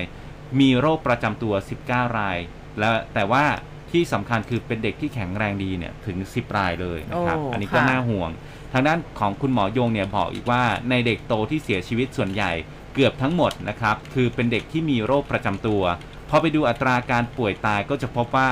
ในเด็กที่อายุเกิน 5 ปี อัตราการป่วยตายจะอยู่ที่ 1 ในหมื่นที่ป่วยนะครับ เมื่อเทียบกับเด็กเล็กอายุ0ถึง4ปี อัตราการป่วยตายในเด็กที่ปกติ ไม่มีโรคประจำตัวจะอยู่ที่ 3 ในหมื่นราย และเด็กที่มีโรคประจำตัวจะอยู่ที่ 5 ในหมื่นรายนะครับที่เป็นโรคโควิด -19 ถึงแม้ว่าตัวเลขที่ป่วย และก็เสียชีวิตในเด็กจะมีจำนวนน้อย แต่ว่าถ้าเป็นเด็กปกติแล้วเสียชีวิตเนี่ยโดยทั่วไปจะไม่เป็นที่ยอมรับนะครับ ยกตัวอย่างเช่นไข้เลือดออก อัตราการป่วยตายไม่ได้มากเหมือนโควิด -19 ในเด็กนะครับ แต่ว่า เด็กเล็กที่เอ่อเด็กที่เสียชีวิตเนี่ยจะเป็นเด็กที่แข็งแรงดีมาก่อน อันนี้ก็จะเกิดขึ้นค่อนข้างเร็วด้วย โดยทั่วไปจึงไม่เป็นที่ยอมรับแล้วก็ทำใจไม่ได้นะครับอืมคุณหมอยงก็บอกอีกว่าโควิด -19 เนี่ยถ้าในเด็กนะถ้ามองดูจากสถิติ จะเห็นความสำคัญของเด็กที่อายุน้อยกว่า 5 ปีเป็นอย่างมาก ในเด็กปกติแข็งแรงดีต้องเสียชีวิตจากโควิด -19 จึงจำเป็นต้องให้ความสำคัญอย่างยิ่งกับกลุ่มเด็กดังกล่าวในประเทศไทยพราะว่าปัจจุบันเนี่ยคือมันไม่มีวัคซีนที่จะมาใช้กับเด็กกลุ่มนี้ เพื่อลดอืมความรุนแรงของโรคลง วัคซีนในหลายประเทศก็มีการฉีดตั้งแต่อายุ 3 ปีขึ้นไปเป็นจำนวนมาก โดยเฉพาะในประเทศจีนที่เป็นที่ยอมรับก็จะเป็นวัคซีนเชื้อตายอืมมีความปลอดภัยแล้วก็ มีการเผยแพร่ในวารสารแลนเซ็ตนะครับ แล้วก็การตัดสินใจจะเอาวัคซีนมาใช้กับเด็กอายุ 3-5 ปีในประเทศไทยก็ยังขึ้นอยู่กับอีกหลายหน่วยงานอืมเด็กเนี่ยถึงแม้ว่าจะติดเชื้อโควิด แล้วมีความรุนแรงน้อยกว่าผู้ใหญ่หรือว่าผู้สูงอายุ แต่ความสำคัญมันมีมากกว่า เพราะว่าถ้าเกิดในเด็กปกติ อันนี้ไม่เป็นที่ยอมรับทำใจอืมไม่ได้อย่างแน่นอน เราให้ความสำคัญกับชีวิตเด็ก ดังนั้น ทุกคนจึงต้องช่วยกันปกป้องชีวิตอันน่ารักของเด็กๆ โดยเฉพาะเด็กที่มีอายุน้อยกว่า 5 ปีครับ อืมนะคะ เพราะว่าก็ต้องละเอียดอ่อนนะ เพราะว่าอืมเด็กๆนี่คือเขาก็ยังไม่ได้รับวัคซีนไงบางทีครับคุณพ่อคุณแม่ก็เป็นห่วง เออนะคะเพราะว่าอ่าลูกสาวคุณอ่าครับก็ยังไม่ได้รับใช่ไหมเด็กๆยังเลยใช่หลานอุ้มก็ยังไม่ได้รับทั้งสองคนเลยนะคะอะทีนี้มาดูเด็กโตขึ้นมาหน่อยเรื่องของการเปิดเทอม อันนี้ก็เตรียมตัวแล้วนะคะ ลูกชายเตรียมตัวซื้อเสื้อผ้ากระเป๋ารองเท้าเรียเสื้อนผ้าเนี่ยของเทอมที่แล้วยังไม่ได้ปักชื่อเลยอ๋อยังได้อยู่เนาะคือซื้อมาแล้วแล้วมันไม่ได้ไปโรงเรีอ๋ยนอไม่ได้ไปโรงเรียนชื่อก็ยังไม่ได้ปัก เออ ก็ไม่รู้เหมือนกันว่ารอบนี้จะยังไง แต่เขาบอกว่าอะทางด้านคุณอภรพินาศาเลขาธิการคณะกรรมการการศึกษาขั้นพื้นฐานหรือว่ากพทก็บอกว่า การเตรียมความพร้อมเปิดภาคเรียนที่1นะประจำปี 2565 ของสถานศึกษาในสังกัดสำนักงาน สพทนี่ก็บอกว่า ณวันนี้นะ ยืนยันว่าจะไม่มีการเลื่อนเปิดภาคเรียนปีการศึกษานี้อืมดังนั้นทุกโรงเรียนต้องเปิดพร้อมกัน 17 พฤษภาคมกาปฏิทินกันไว้เลยนะคะ โดยมีเป้าหมายคือทุกคนในโรงเรียนทั้งเด็ก ครูและบุคลากรทางการศึกษาต้องปลอดภัยนะ สพทเขาออกแบบให้โรงเรียนมีความปลอดภัยในทุกมิตินะคะ ทั้งในเรื่องของอาคารสถานที่การเดินทางความปลอดภัยจากการแพร่ระบาดของโควิด -19 แล้วก็บอกว่าในส่วนของการเตรียมการด้านความปลอดภัยของการแพร่ระบาดของโควิด -19 ก็จะมุ่งเน้นไปที่เรื่องของการฉีดวัคซีนป้องกันซึ่งสำคัญมากนะคะ โดยจะรณรงค์ให้นักเรียนอายุ 5-11 ปีมาฉีดวัคซีนกันให้มากขึ้นครับขณะเดียวกันจะรณรงค์ให้คุณครูนะก็รับวัคซีนเข็มกระตุ้นหรือว่าเข็ม 3 เพิ่มขึ้นเช่นกัน รวมถึงนักเรียนอายุ 12-18 ปีที่จะต้องเชิญชวนมาฉีดวัคซีนเข็ม 2แล้วก็เข็ม3เพิ่มขึ้นด้วย ไปฉีดเข็ม2เข็ม3แล้วจะได้จิตพิสัยเพิ่มอะไรแบบนี้ เออก็เป็นการดึงดูดคะแนนดีนะ จะดีเหรอ เกี่ยวเกี่ยววะไม่รู้เหมือนกันนะคะแล้วก็บอกว่าเป้าหมายการเปิดภาคเรียนในปีนี้ก็คือ ให้โรงเรียนเนี่ยนะคะเน้นการจัดการเรียนการสอนในรูปแบบออนไซต์เป็นหลัก โดยโรงเรียนต้องประเมินตนเองและเสนอไปยังคณะกรรมการควบคุมโรคของแต่ละจังหวัดเพื่อขออนุญาตเปิด แต่อย่างไรก็ตามสบคเขาวางแผนไว้นะคะว่าจะผลักดันให้โควิด -19 เนี่ยเป็นโรคประจำถิ่นในเดือนกรกฎาคมอันนี้เราต้องติดตามนะ เพราะฉะนั้นแล้วโอกาสที่จะเปิดเรียนออนไซต์ทั้งหมดจึงมีค่อนข้างสูง แต่โรงเรียนต้องปฏิบัติตามมาตรการ 667 ของสาธารณาสุขด้วยนะครัคะบส่วนผู้ปกครองอย่างคุณภูเบศและฮะอีกหลาย ๆ ท่าน ก็อาจจะเป็นกังวลว่าเด็กไม่ฉีดวัคซีนจะเข้ามาเรียนในโรงเรียนได้ไหมนะคะ ก็ทางคุณนำพรบอกว่าก็ยืนยันว่าเด็กทุกคน ไม่ว่าจะฉีดหรือไม่ฉีดวัคซีนมีสิทธิ์มาเรียนที่โรงเรียน แต่ถ้าผู้ปกครองยังไม่เชื่อมั่นในการเรียนอยู่บ้านเรียนออนไลน์ก่อนก็ได้นะคะฮะซึ่งโรงเรียนเนี่ยก็ต้องจัดการเรียนการสอนรูปแบบอื่นให้นักเรียนแทน แม้แต่การตรวจ ATK ก็ไม่มีการบังคับให้นักเรียนตรวจนะนะ โดยจะตรวจเฉพาะกรณีที่นักเรียนมีไข้ อุณหภูมิสูงกว่าปกติ แล้วก็มีความเสี่ยงเท่านั้น รวมถึงถ้าพบว่านักเรียนนะมีนักเรียนติดเชื้อโควิด -19 ก็จะไม่มีการปิดทั้งโรงเรียนนะคะ แต่จะใช้ฮะมาตรการตามแผนเผชิญเหตุที่สพทจัดเตรียมเอาไว้ให้คือก็คิดว่าน่าจะอ๋อเขาไม่ได้บอก แต่คิดว่า อันนี้ดูจากที่แบบโรงเรียนหลานนะก็คือปิดเฉพาะห้อง อ๋อ ปิดเฉพาะห้อง หยุดเฉพาะห้องเท่านั้นเองไม่ต้องปิดทั้งโรงเรียนไม่ต้องหยุดครับ กันทั้งโรงเรียน อันนี้ท่านต้องกำชับทุกโรงเรียนด้วยนะ เออ บางที ท่านผอก็แบบว่าท่านอาจจะงานเยอะไงท่านก็ไม่อาจคืจะไปท่านไม่ทั่วถึงหรือเปล่า คือปิดหมดเลยอะไรอย่างงี้อาจจะมีอ๋ออันนี้ผอโรงเรียนใช่ไหมใช่ใช่ใช่ท่านผอ่าอนะอาจก็อาจจะต้องมีการประชุมออนไลน์สำหแต่รับที่จริงท่านเนี่ยผอเรื่องของการจัดการระบบการศึกษามันน่าจะโอเคได้แล้วนะ เพราะว่ามันเป็นเวลากว่าหนึ่งปีแล้วเนี่ย น่าจะเรียนรู้และเข้าใจกันได้นะ เออ แล้วก็เด็กๆก็คงอยากจะไปโรงเรียนแล้วนะคอ่ารับนะคะ ลูกหลาผู้ปกครอนงก็เช่นกันของเราไปนยังไงกันบ้างนะคะ คือเด็กๆ อยากไปโรงเรียนไหมผู้ปกครองอยากให้ลูกอยู่ด้วยอยากเรียนออนไลน์แบบนี้แหละดีแล้ว หรือเออไปไปเลยไปเถอะลูไปกโรงเรีนคือแบบว่าอยากให้ไปเปิดโรงรียนโลกกว้าง เพราะว่าก็อยู่กับพ่อกับแม่มานานแล้วอ่าเออเขาก็อยากเล่นกับเพื่อนๆนะคือเนาะการเรียนรู้เนี่ยมันมันเรียนจากหน้าจอนะมันแทบจะไม่ได้อะไรเลยนะเอาจริง คือคือมันได้แต่วันนี้คือพูดถึงถ้าชีวิตปกติเนี่ยอ่าการอันนั้นมันคือการเรียนเสริมเป็นเสริมครับสร้างความรู้แต่ว่าคือชีวิตจริง ๆเขาต้องออกไปข้างนอกไง ใช่ มันต้องเออเรียนนะคะรู้ที่อ่าในห้องเรียนนอกห้องเรียนก็ว่ากันไปนะครับเออแต่เรียนรู้หน้าจอเนี่ยมันเด็ก เด็กบางทีก็อะเครียดนะสมาธิมันสั้นแล้วมันเครียดเครียดจากที่ห้องเรียนไม่พอเดี๋ยวมีพ่อแม่มานั่งกดดันอีก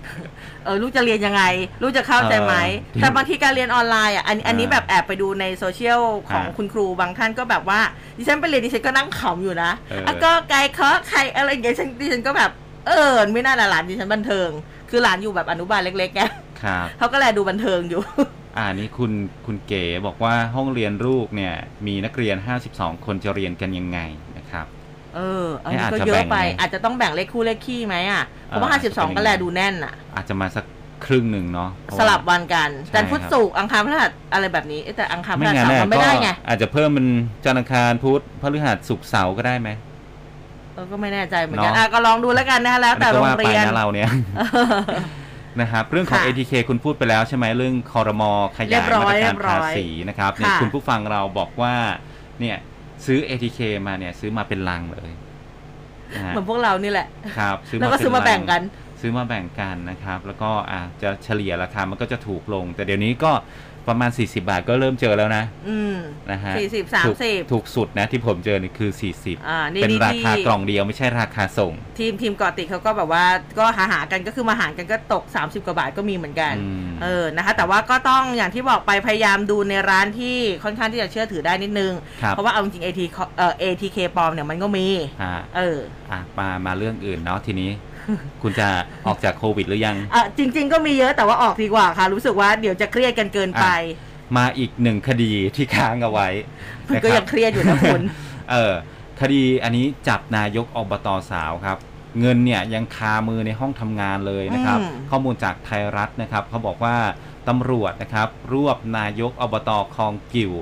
กับพวกเรียก สินบนรายนี้เนี่ยเปิดขึ้นเมื่อเวลาเปิดเผยขึ้นเมื่อเวลา9นาฬิกาของเมื่อวานนี้นะครับ โดยพลตำรวจตรีจรูนเกียรติปานแก้ว ผู้กำกับการปปปนะครับ พร้อมด้วยพันตำรวจเอกสราวุธศรีสุสิริพันธ์นะครับ แล้วก็อีกหลาย ๆ ท่านเลยเนี่ยนำกำลังเจ้าหน้าที่นะครับสำนักงานป้องกันและปราบปรามการทุจริตในภาครัฐ หรือปปท เข้าไปบุกจับกลุ่ม นางสาวพัชรพิชชาอัมภัยประสิทธิ์นะครับนายกอบตคลองกิ่ว แล้วก็นายทรงวุฒิน้อยบัวงาม รองนายกอบตคลองกิวถึงห้องทำงานเลยนะครับ บนที่ทำการอบตคลองกิวอืมอำเภออำเภอบ้านบึงจังหวัดชลบุรี ในข้อหาเป็นเจ้าพนักงานร่วมการปฏิบัติ หรือละเว้นการปฏิบัติหน้าที่โดยมิชอบหรือทุจริตและก็เป็นเจ้าพนักงานเรียกรับสินบน หรือว่าผลประโยชน์โดยมิชอบ มีของกลางเนี่ยเป็นเงิน 1 0 0 0 0แสนบาท พร้อมกับสำเนาธนบัตรดังกล่าวที่ลงประจำอ่า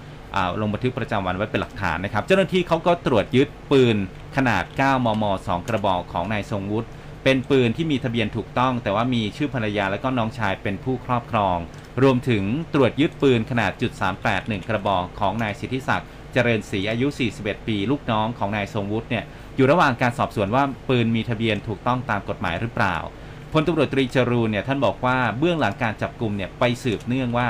สืบเนื่องมาจาก ได้รับการร้องเรียนจากผู้ประกอบการในพื้นที่ชนบุรีนี่แหละ บอกว่านางสาวพัชรพิชชา และก็นายทรงวุฒิเป็นเจ้าหน้าที่ระดับสูงนะครับ เป็นผู้บริหารของอบตคลองกิวมีพฤติกรรมเรียกรับเงินสินบนในการออกใบอนุญาตขุดดินแล้วก็ถมดินอืมก่อนหน้านี้ก็มีผู้ประกอบการรายหนึ่งเข้าไปยื่นคำร้องขออนุญาตขุดดินในพื้นที่ แต่ก็ถูกเรียกเข้าไปเจรจาขอเงินค่าดำเนินการ 1 0 0 0 0แบาท เพื่อแลกกับการออกใบอนุญาต ปกติเนี่ยการขอใบอนุญาตขุดดินจะเสียแค่ค่าธรรมเนียม ให้กับหน่วยงานราชการเพียงแค่ 500 บาท อืม แต่นี่ท่านเรียกมา 1 0 0 0 0แบาทนะครับ เจ้าหน้าที่เนี่ยเขาก็ลงไปสืบสืบหาเบาะแสก็ทราบว่ามีการกระทำแบบนี้จริง ๆ อืม ก่อนที่จะมีการวางแผนนัดหมายผู้ประกอบการเนี่ยเอาเงินสินบน ไปมอบให้ที่ทำการอบตคลองกิว จากนั้นเจ้าหน้าที่ก็บุกเข้าจับกลุ่มผู้ต้องหาทั้งสองคนพร้อมกับของกลาง สอบสวนเบื้องต้นผู้ต้องหาทั้งสองคนก็ให้การปฏิเสธ และก็นำส่งพนักงานสอบสวนนะครับ ไปดำเนินคดีต่อไปครับ อืมนะคะอะจบอีกหนึ่งคดีฮะจบอีกหนึ่งคดีนะคะ มากันเอ่อดิฉันก็ยังไม่ค่อยจะ move on ออกจากเรื่องของทุเรียน เรายังอ่าจะพูดถึงทุเรียนกันนะคะ เป็นทุเรียนป่าละอูโอ้เออนะคะอันนี้เป็นทุเรียนขึ้นชื่อป่าละอูนะคะ แต่ว่าอันนี้มันเป็นแบบข่าวไม่ค่อยดีสักเท่าไหร่เขาบอกว่าเสียอ้าวชื่อเลยนะ ประจวบ จับร้านค้าสวมรอยทุเรียนป่าละอูหลอกขายนักท่องเที่ยว เอ้า เมื่อวานนี้นะว่าที่พันตรีอดิศักดิ์น้อยสุวรรณรองผู้ว่าราชการจังหวัดประจวบคีรีขันธ์ไปพร้อมกับนายอำเภอหัวหิน นายกอบตห้วยสัตว์ใหญ่เกษตรจังหวัดประจวบคีรีขันธ์พาณิชย์จังหวัดประจวบคีรีขันธ์สพหัวหินแล้วก็อสออกตรวจร้านแผงจำหน่ายทุเรียนป่าละอูบริเวณริมถนนบายพาสชะอำปราณบุรี เขตตำบลทับใต้หินเหล็กไฟตามข้อสั่งการของทางผู้ว่าราชการจังหวัดประจวบคีรีขันธ์คุณเสถียรเจริญเหรียญนะคะ หลังได้รับการร้องเรียนจากนักท่องเที่ยวนะประชาชนอย่างเราๆนี่แหละบอกว่า มีการหลอกลวงนำทุเรียนจากที่อื่นมาติดสติกเกอร์ สวมรอยจำหน่ายว่าเป็นทุเรียนป่าละอูนะซึ่งก็เป็นทุเรียนชื่อดังในตำบลห้วยสัตว์ใหญ่ รสชาติของเขานี่อร่อยอราคาดีเป็นที่ต้องการของผู้บริโภคมากมายนะคะผลการตรวจสอบก็จับกลุ่มได้ 1 ร้านดำเนินคดีข้อหากระทำความผิดฐานหลอกลวงประชาชนโทษจำคุกไม่เกิน 3 ปี ปรับไม่เกิน 60,000 หรือทั้งจำทั้งปรับนะคะซึ่งเขาก็บอกว่าจากการที่นักท่องเที่ยวร้องเรียนเข้ามาว่าซื้อทุเรียนไปในราคาที่แพง คือคือถ้าแพงแล้วใช่เนี่ยมันก็อืมโอเคไงนะแต่ว่ามันไม่ใช่ทุเรียนป่าละอู ซึ่งทางนายกอบตห้วยสัตว์ใหญ่เขาก็ยืนยันว่าขณะนี้ทุเรียนป่าละอูเนี่ยยังไม่ออกนะอืมนะยังไม่มีทุเรียนแก่เลยนะคะก็ชัดเจนเลยแหละว่าเป็นทุเรียนที่มาจากที่อื่นแล้วก็เอามาสวมรอย ถือว่าเป็นการหลอกลวงผู้บริโภค ทางท่านผู้ว่านี่บอกว่าเป็นห่วงเรื่องนี้มากเพราะว่าแบบก็ขึ้นชื่อนะครับนะที่ประจวบนะคะจึงต้องออกมาขอความร่วมมือกับผู้ประกอบการว่า ช่วยกันหน่อย ช่วยกันรักษาชื่อเสียงของบ้านเรา คือกว่าที่จะสร้างกันมาได้ขนาดนี้นะคะฝากถึงผู้ประกอบการที่จำหน่ายทุเรียนอ่อน ก็จะเข้าข่ายหลอกลวงผู้บริโภค แล้วก็ตอนนี้มีบทลงโทษสำหรับใครที่จำหน่ายนะแบบนี้อย่างจริงจังขอร้องว่าอย่าทำแล้วก็ทุเรียนถ้าไม่ใช่ของแท้ป่าละอูก็บอกนักท่องเที่ยวไปตรงๆเลย อย่าเอามาสวมรอย มันไม่คุ้มกับชื่อเสียงของบ้านเราครับไม่คุ้มกับการถูกกล่าวโทษร้องทุกข์อาจจะบอกว่าเออทุเรียนขายที่ป่าละอูแต่ ไม่ใช่ทุเรียนป่าละอู เออนะคะ ก็แบบว่านะก็เป็นเพราะว่าช่วงนี้มันก็เป็นหน้าทุเรียนแต่ว่า มันก็มีทุเรียนที่ออกมาเยอะพอสมควรเลยทีเดียวครับก็ฝากกันไว้ด้วยแล้วกันนะคะคือเข้าใจนะบางคนคือชอบกินก็แบบอุ้ยกินทุกทุกแบบทุกพันเลยนะ บางคนก็มีอยู่เหมือนกันฮะเอออะมาข่าวดีครับ คุณผู้ฟังข่าวดีจริง ๆ อันนี้นะครับ อันนี้เป็นข่าวดี เรื่องของเงินผู้สูงอายุ อ๋อ ใช่ใช่เมื่อวานนี้เรื่องของคอรมอ ใช่คอรมอก็อนุมัติเพิ่หมลักแล้วนี่การในการจ่ายเงินช่วยเหลือพิเศษนะครับ ให้กับค่ะผู้สูงอายุที่ได้รับสิทธิสวัสดิการเบี้ยยังชีพในปีงบประมาณ 65 เฉลี่ยเนี่ยก็คือจะขึ้นมาประมาณรายละ 100ถึง200 บาทตามอืมช่วงอายุนะครับ เป็นระยะเวลา 6 เดือน คือจะได้ตั้งแต่เดือนเมษายนถึงกันยายนค่ะ65 ตามที่พมเขาเสนอไปนะครับ เพื่อที่จะ บรรเทาผลกระทบด้านเศรษฐกิจไม่ได้ได้ตลอดนะ อืมคือได้แค่ 6 เดือนนะครับ คืออ่าถ้าเริ่มก็ยังดีก็ยังดี ไล่เรียงไปเป็นเวลา 6 เดือนเมษาถึงกันยายนปีนี้นะครับ อายุ 60ถึง69 ปี เดิมทีคุณพ่อคุณแม่คุณปู่คุณย่าคุณตาคุณยาย ได้ 600 บาทต่อเดือนใช่ไหมอืมครับ เพิ่มให้อีก 100 บาทต่อเดือนเป็น 700 บาทนะฮะ แล้วก็ถ้าอายุ 70ถึง79 ปี จากเดิมได้ 700 ก็จะเพิ่มมา 150 เป็น 850 บาทนะครับ อืม ถ้าอายุ 80 ถึง 89 ปี ได้เบี้ยยังชีพอยู่แล้วเนี่ย 800 บาทต่อเดือน ก็จะได้รับเงินพิเศษเพิ่มอีก 200 บาทต่อเดือน เป็น 1,000 บาทต่อเดือนนะครับ อืม และอายุ 90 ปีขึ้นไป รับเบี้ยยังชีพผู้สูงอายุ 1,000 บาทต่อเดือนนะครับ ก็จะได้เพิ่มอีก 250 เป็น 1,250 บาทต่อเดือนนะครับ อะอันนี้ก็น่าจะช่วยได้เยอะนะ ไปซื้อ ATK โอ้ยแต่ว่าก็แบบว่าขอกินข้าวก่อนได้ไหมอ่าช่วงนี้นะคะ ATK คือนี่อาจจะต้องเว้นไปบ้าง ใช่ แต่ว่าท่านท่านนายกเนี่ยบอกว่าเดือนนี้เนี่ยมีผู้สูงอายุจะได้รับเบี้ยยังชีพเดิมอยู่ที่มีอยู่แล้วเนี่ย และเงินช่วยเหลือพิเศษตรงนี้ก็จะโอนเข้าบัญชีจำนวน 700 ถึง 1,250 บาทต่อเดือนเนี่ย ก็อันนี้เป็นสิ่งที่รัฐบาลห่วงใยพี่น้องผู้สูงอายุนะครับที่ต้องดูแลกันพิเศษในช่วงสถานการณ์ โควิด -19 ก็ทำให้มีผู้สูงจำสูงอายุจำนวนมากเนี่ยได้รับผลกระทบจากการทำงาน การได้รับเงินจากลูกหลานนะครับ พี่น้องอผู้สูงอายุได้ใช้ชีวิตมาอย่างมีคุณภาพน,ะนั่นคือหลักการของท่านนายก แล้วก็รัฐบาลที่ให้ความสำคัญกับการดูแลประชาชนทุกกลุ่ม ไม่ทิ้งใครไว้ข้างหลังว่าอย่างนั้นนะครับ อืมนะคะอะพอพูดถึงท่านนายก อะเมื่อวานนี้ท่านก็ขอร้องบอกว่าเข้าใจรัฐบาลกันบ้างนะครัคะบท่านนายกก็พร้อมรับข้อเสนอสมาพันธ์รถบรรทุกที่จะอ๋อบุกทำเนียบนะ วันนี้ก็บอกว่าขอให้เข้าใจรัฐบาลนะดูแลได้มากได้น้อยนะคะซึ่งก็บอกว่าก็เป็นวันเวลาที่ทุกคนจะต้องร่วมมือกันบ้างนะคะ ซึ่งเมื่อวานนี้ ทางพลเอกประยุทธ์จันทร์โอชาทนายกรัฐมนตรีนะคะก็มีการให้สัมภาษณ์หลังประชุมครม กรณีสมาพันธ์การขนส่งทางบกแห่งประเทศไทยกว่าร้อยคนเตรียมเดินทางมายื่นหนังสือถึงทานนายกในวันนี้ หลังรัฐบาลจะยกเลิกมาตรการอุดหนุนดีเซลลิตรละ 30 บาท โดยจะลดการอุดหนุนเหลือครึ่งหนึ่งของส่วนที่เกิน 30 บาท แล้วก็ทยอยปรับราคาเป็นขั้นบันได ก็บอกว่าก็พร้อมที่จะรับ ข้อพิจารณานะ แต่ว่ารับฟังก่อนนะ เพราะว่าดูก็รู้ว่าปัญหาเนี่ยมันเกิดจากอะไร ถ้าบอกว่าที่ผ่านมารัฐบาลก็ได้ดูแลมาระยะหนึ่งแล้ว ทุกคนก็รู้ดีว่ากองทุนพลังงานของเราเนี่ย ใช้ไปหมดแล้ว แม้แต่เมื่อได้กู้เงินมาเสริมก็หมดลงไปแล้วเช่นกัน ฉะนั้นแล้วการช่วยเหลือจะช่วยได้มากน้อยแค่ไหนแค่ไหนเพียงใด อันนี้ต้องเข้าใจรัฐบาลบ้าง การปรับขึ้นราคาค่าขนส่งประชาชนจะได้รับความเดือดร้อนมากขึ้นด้วย อีกทั้งจะพัวพันไปถึงอย่างอื่นด้วยนำไปสู่เรื่องของอืมอัตราเงินเฟ้อเรื่องนี้ก็ต้องเข้าใจกันนะว่ารัฐบาลจะดูแลได้มากน้อยแค่ไหนอย่างไร วันนี้เป็นเวลาที่ทุกคนจะต้องร่วมมือกันบ้าง ซึ่งรัฐบาลเองก็พร้อมที่จะดูแล ทีนี้เมื่อถามว่าถ้าภาคขนส่งจำเป็นจะต้องหยุดวิ่งเพราะสู้กับต้นทุนตรงนี้ไม่ไหวท่านนายกบอกว่าก็ต้องรอดูเขาก่อน ส่วนตัวคิดว่าก็ยังมีผู้ประกอบการที่อยู่ในสมาคมอีกจำนวนหนึ่งและที่ไม่ได้อยู่ในสมาคมอีกจำนวนหนึ่งก็ลองดูแล้วกัน ก็ต้องช่วยกันนะอืมอะเดี๋ยววันนี้เนี่ยนะคะ ก็ต้องมารอดูว่าทางสมาพันธ์ที่ที่ไปยื่นหนังสือเนี่ยจะมีเรื่องไหนบ้างแล้วก็คือข้อสรุปจะเป็นอย่างไร ครับผมอืมอะคุณผู้ฟังถามว่าเมื่อไหร่จะเปิดให้มีการลงทะเบียนบัตรคนจนรอบใหม่นะครับเอออ่อ่าก็ก็หายไปสักพักหนึ่งที่แล้วนะที่ตรวจสอบมาเนี่ยเดี๋ยวเขาจะเปิดลงทะเบียนรอบใหม่เนี่ยกรกฎาคมถึงสิงหาคมนี้นะครับอืมอันนี้ก็จะมีข้อมูลกว่า 40 หน่วยงานหน่วยงานเนี่ยเขามาช่วยกันคัดกรองนะครับ เดี๋ยวรออีกสักหน่อยหนึ่งนะครับอืมก็ น่าจะมีความชัดเจนเกิดขึ้น ใช่ครับค่ะส่วนเรื่องของพลังงานเมื่อสักครู่นี้เนี่ยทางด้านของรัฐมนตรีว่าการกระทรวงพลังงานครับ คุณสุพัฒนพงษ์พันธ์มีชาวบอกว่า หลังจากที่สิ้นสุดมาตรการตรึงราคาน้ำมันดีเซลที่ลิตรละ 30 บาท วันที่ 30อ่าเมษายนนี้นะครับ หลังจากนั้นรัฐบาลก็จะยังคงมาตรการให้ความช่วยเหลือลดผลกระทบด้านราคาพลังงานต่อไป แต่ว่าเขาจะมีสูตรในการคำนวณใหม่อืมโดยได้สั่งการให้ปลัดกระทรวงพลังงานไปพิจารณาแล้วนะครับยืนยันว่ารัฐบาลมีมาตรการดูแลอย่างแน่นอน อาจจะมากกว่ามาตรการเดิม ซึ่งรัฐบาลอุ้มส่วนต่างอยู่ที่ 50 ต่อ 50 นะครับ ใช้วงเงินอุดหนุนอยู่ที่วันละ 6,000 ล้านบาท ก็มีรายงานข่าวแจ้งว่านะครับตอนนี้มีความชัดเจนว่า รัฐเนี่ยจะปล่อยให้ราคาปลีกดีเซลในประเทศปรับขึ้นแบบขั้นบันไดอืมโดยได้ให้กองทุนน้ำมันเชื้อเพลิงเข้าไปอุดหนุนราคาครึ่งหนึ่งของอัตราที่ปรับขึ้นตามมติครมเห็นชอบ แต่ว่าจะให้ปรับขึ้นเท่าไหร่นั้นนะครับคณะกรรมการบริหารกองทุนน้ำน้ำน้ำมันเชื้อเพลิง ที่มีนายสุพัฒนพงษ์พันธ์มีชาว และก็อาจจะเป็นรองนายกและก็รัฐมนตรีกระทรวงพลังงานเป็นประธาน อันนี้อยู่ระหว่างการหารือถึงรายละเอียด แล้วก็กำหนดหลักเกณฑ์ให้มีความอืมชัดเจนค่ะจงจึงจะมีการเปิดเผยกับสาธารณชนให้ได้รับทราบ ก็เดี๋ยวภายใน 2-3 วันนี้นะครับ ก่อนที่จะมีมาตรการตรึงราคาดีเซลไม่ให้เกิน 30 บาทต่อลิตรจะสิ้นสุดลง 30 เมษายนนี้นะครับ อืมนะคะอะขออีกหนึ่งเรื่องแล้วกันนะคะ ก็ถือว่าเป็นข่าวดีนะ ก็สำหรับข่าวต่างประเทศเมื่อวานนี้เขารายงานสำหรับใครที่เล่น Twitter เล่นทวิตเตอร์ใช่นะครัคะบก็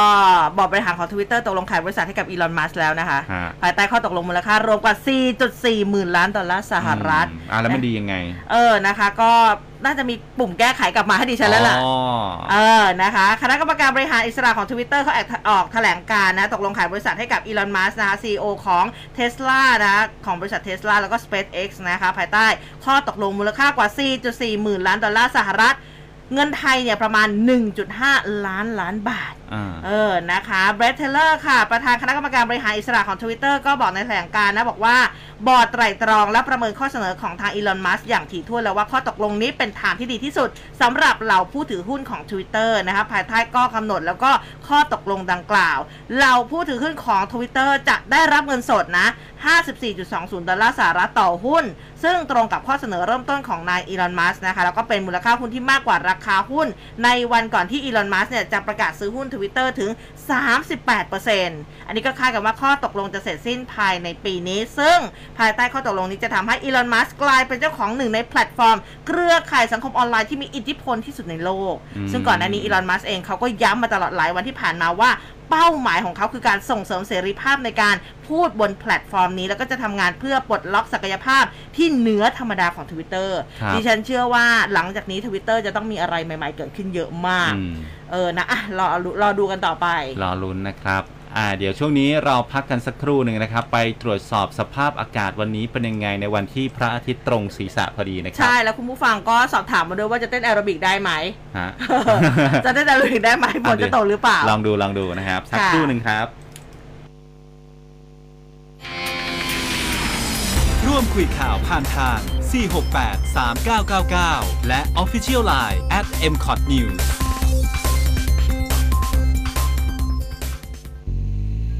คุณกำลังฟัง คลื่นข่าว m c o t News FM 100.5 รู้ทัน รู้ลึก รู้จริง รู้ทุกสิ่งที่เป็นข่าว สวัสดีครับ ผมต้นสุชาติชวางกูล จาก Good Morning อาเซียน คุณผู้ฟังจะได้รอบรู้ข้อมูลข่าวสารจากรอบโลก และคู่ค้าในกลุ่มประเทศอาเซียน ไม่ว่าจะเป็นในทางการเมือง เศรษฐกิจ สังคม และชีวิตความเป็นอยู่ ที่มีความสำคัญต่อการดำรงอยู่ของเราในอาเซียนและเวทีโลก ข้อมูลที่คุณต้องไม่พลาด เพื่อเตรียมตัวให้พร้อมสู้ และก้าวไปกับพลวัตโลก ทุกข้อมูลนั้น ใน Good Morning อาเซียนครับ เชื่อมต่ออาเซียนวิถีใหม่ ให้ใกล้ชิดและเข้าใจมากขึ้น ติดตามได้ 6 โมงเช้าถึง 7 โมงครึ่งทุกวันในรายการ Good Morning อาเซียน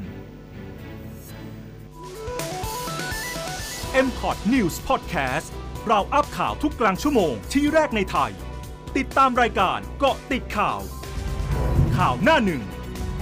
ร้อยจุดห้าเจาะหุ้น และสวนอักษร ทาง m c o t News Podcast ได้แล้ว ทั้งทาง Spotify และ Google Podcast ห้ามรับประทานอาหารหรือดื่มน้ำจากภาชนะเดียวกัน ในช่วงของการแพร่ระบาดของโควิด -19 ห้ามรับประทานอาหาร หรือดื่มน้ำจากภาชนะเดียวกัน ไม่ว่าจะเป็นแก้วน้ำ หลอด ถุงขนม จานชาม ช้อนซ่อม ห้ามใช้ร่วมกันโดยเด็ดขาด ไม่ประมาทเพื่อความปลอดภัยของทุกคนนะครับ นี่คือหนึ่งใน 12 วิถีประชาที่ดี ที่เราต้องปฏิบัติทันทีครับ หมดโควิดชีวิตดีทำทันทีไม่ประมาทกาดอย่าตก ด้วยความปรารถนาดีจากกรมประชาสัมพันธ์ร้อยจุดห้าคืบหน้าข่าว News อัปเดตช่วงข่าวหน้าหนึ่ง